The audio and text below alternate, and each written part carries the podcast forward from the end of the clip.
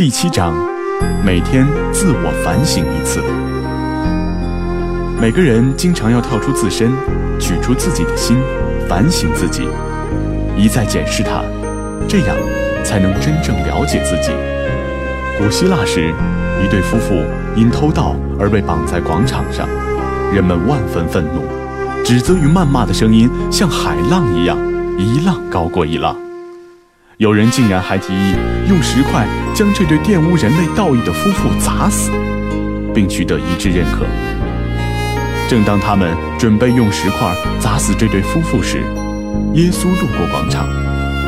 面对此景，他想了想，便对愤怒的群众说：“好吧，那么就让我们当中从来没有犯过错误的人扔第一块石头。”结果，群众哑然了。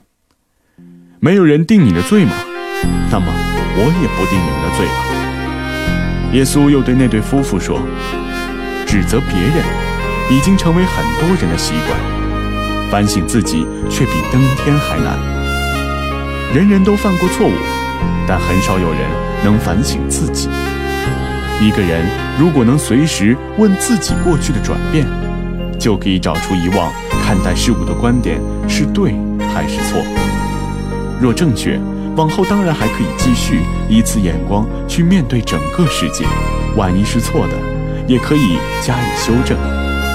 如此，就可以帮助你以正确的观点去看待周围的事物。自省可能是只属于人类的特权，但从另一方面来说，只要身为人，就必须自省。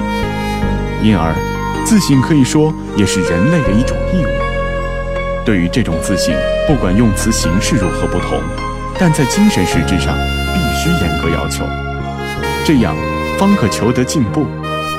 一般来说，自省心强的人非常了解自己的优劣，因为他时时都在仔细地检视自己。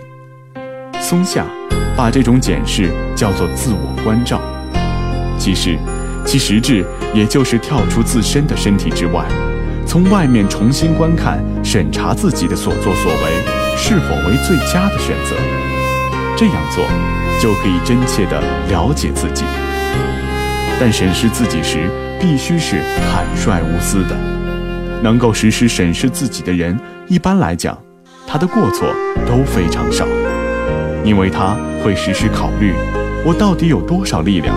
我能干多少事儿？我该干什么？我的缺点？又在哪里？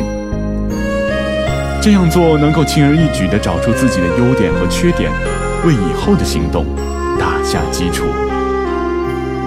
吾日三省吾身：为人谋而不忠乎？与朋友交而不信乎？传不习乎？增点。